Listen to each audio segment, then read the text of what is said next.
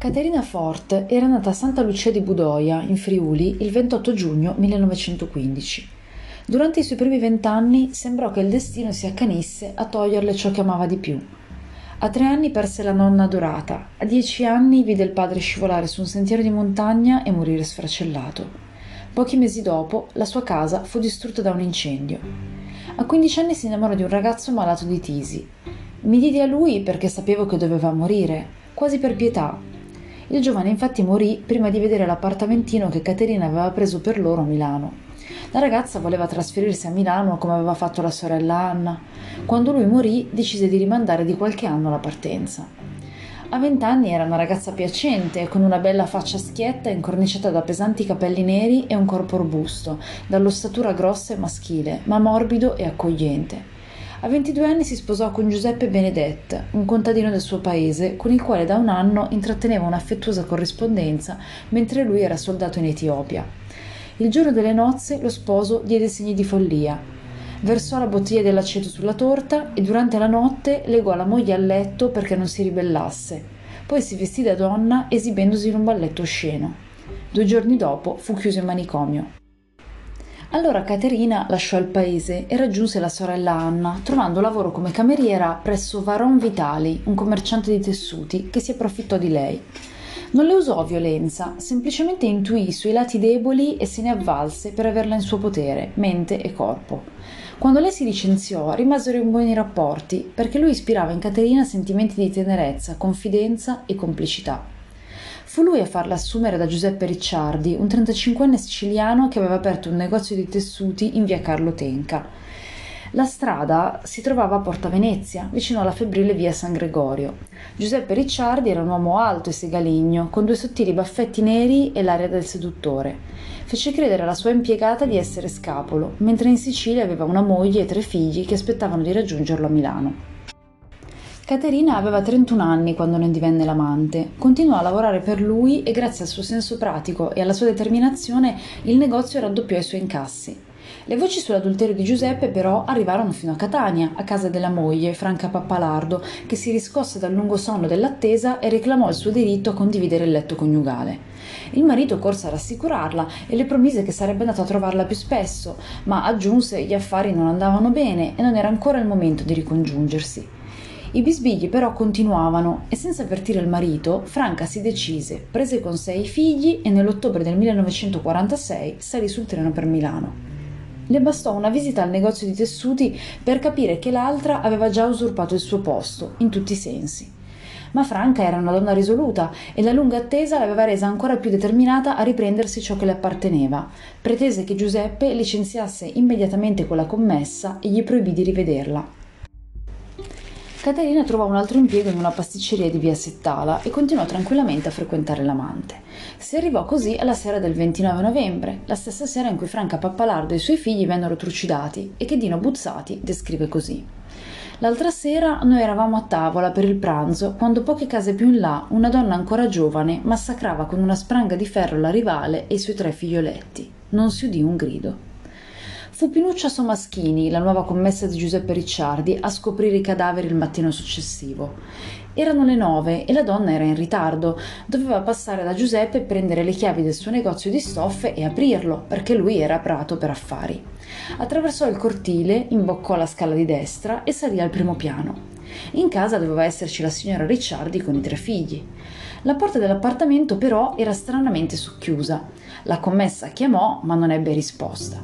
Rimase qualche istante indecisa sulla soglia e infine entrò.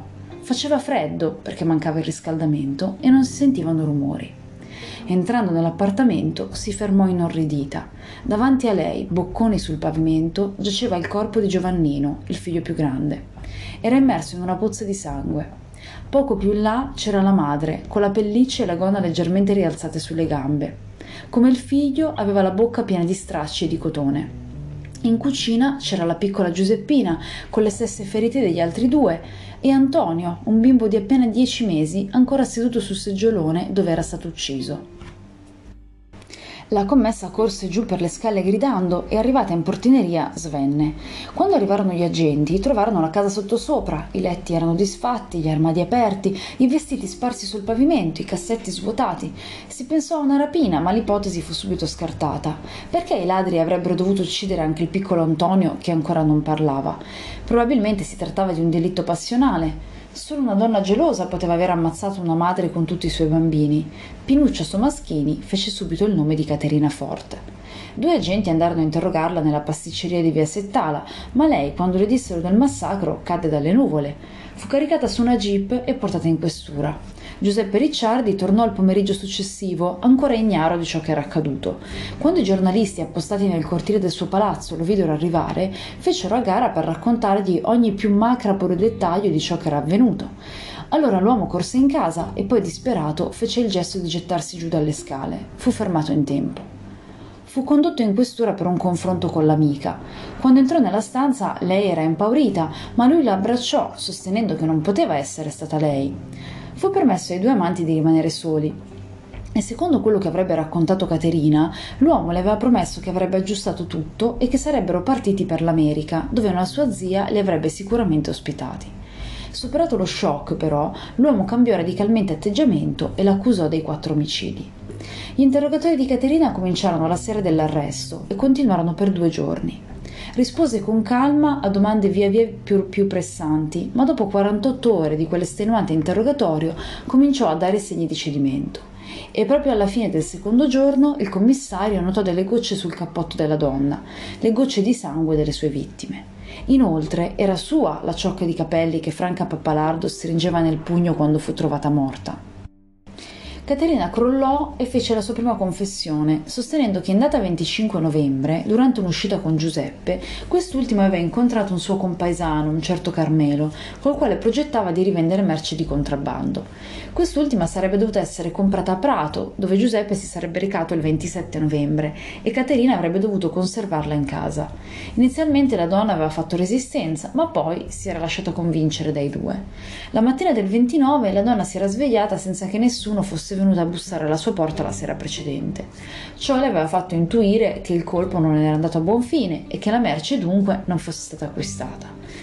Quella sera uscì dal lavoro insieme a una collega, passò dalla bottega del calzolaio per far riparare un paio di scarpe e mentre si incamminava per via Lazzaretto venne raggiunta da Carmelo, che la condusse in via San Gregorio dinanzi alla casa di Giuseppe. Secondo la donna, l'uomo aveva una rivoltella in tasca. I due dunque entrarono a casa di Franca e, sempre secondo la versione di Caterina, all'interno dell'abitazione era presente un altro uomo che colpì Franca facendola cadere a terra.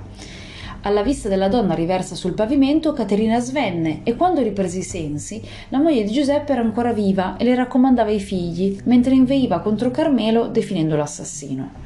Caterina sostenne anche di non aver visto né colpire né morire i bambini. Sorretta da Carmelo, uscì dalla casa e vide l'altro complice allontanarsi. In seguito a questa prima confessione cominciarono le ricerche di questo fantomatico Carmelo, senza alcun risultato.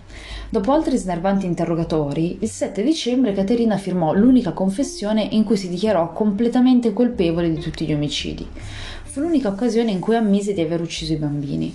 Quella confessione, secondo la donna, le fu estorta dai poliziotti, dopo che questi l'avevano esposta a giorni e giorni di tortura fisica e psicologica. In seguito la sua versione tornò ad essere uguale alla prima e si ricominciò a cercare Carmelo. Si arrivò infine a Giuseppe Zappulla, un catanese di 47 anni, detto Carmelo. Non aveva un alibi per la sera dell'omicidio ed era stato arrestato più volte in passato. Fu portato a Milano per un confronto all'americana e Caterina lo riconobbe solo in un secondo momento.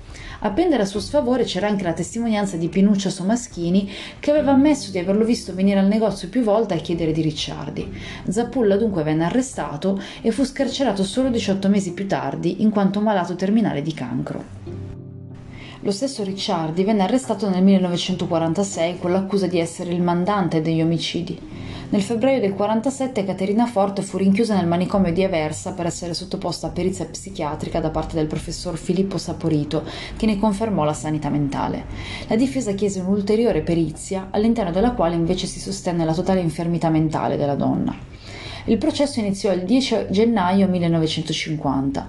Per tutto il procedimento penale, la donna continuò a negare di aver ucciso i bambini, ma si addossò la responsabilità della morte di Franca Pappalardo. Dato che nel racconto della donna c'erano molte, troppe incongruenze, si cercò di farle ammettere il motivo che l'aveva spinta a commettere i delitti. L'imputata negò di essere mai stata gelosa o di aver odiato la donna. Fu subito però smentita dalla testimonianza di Pinuccia Somaschini, che raccontò di aver assistito più volte alle discussioni tra Caterina e la signora Pappalardo.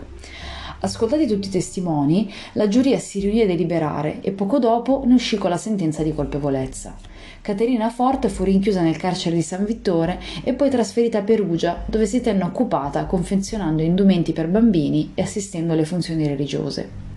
Caterina rimase in carcere fino al 12 febbraio 1975, quando, dopo quasi 30 anni di reclusione, ottenne la grazia dal capo dello Stato per buona condotta morì di infarto a Firenze nel 1988.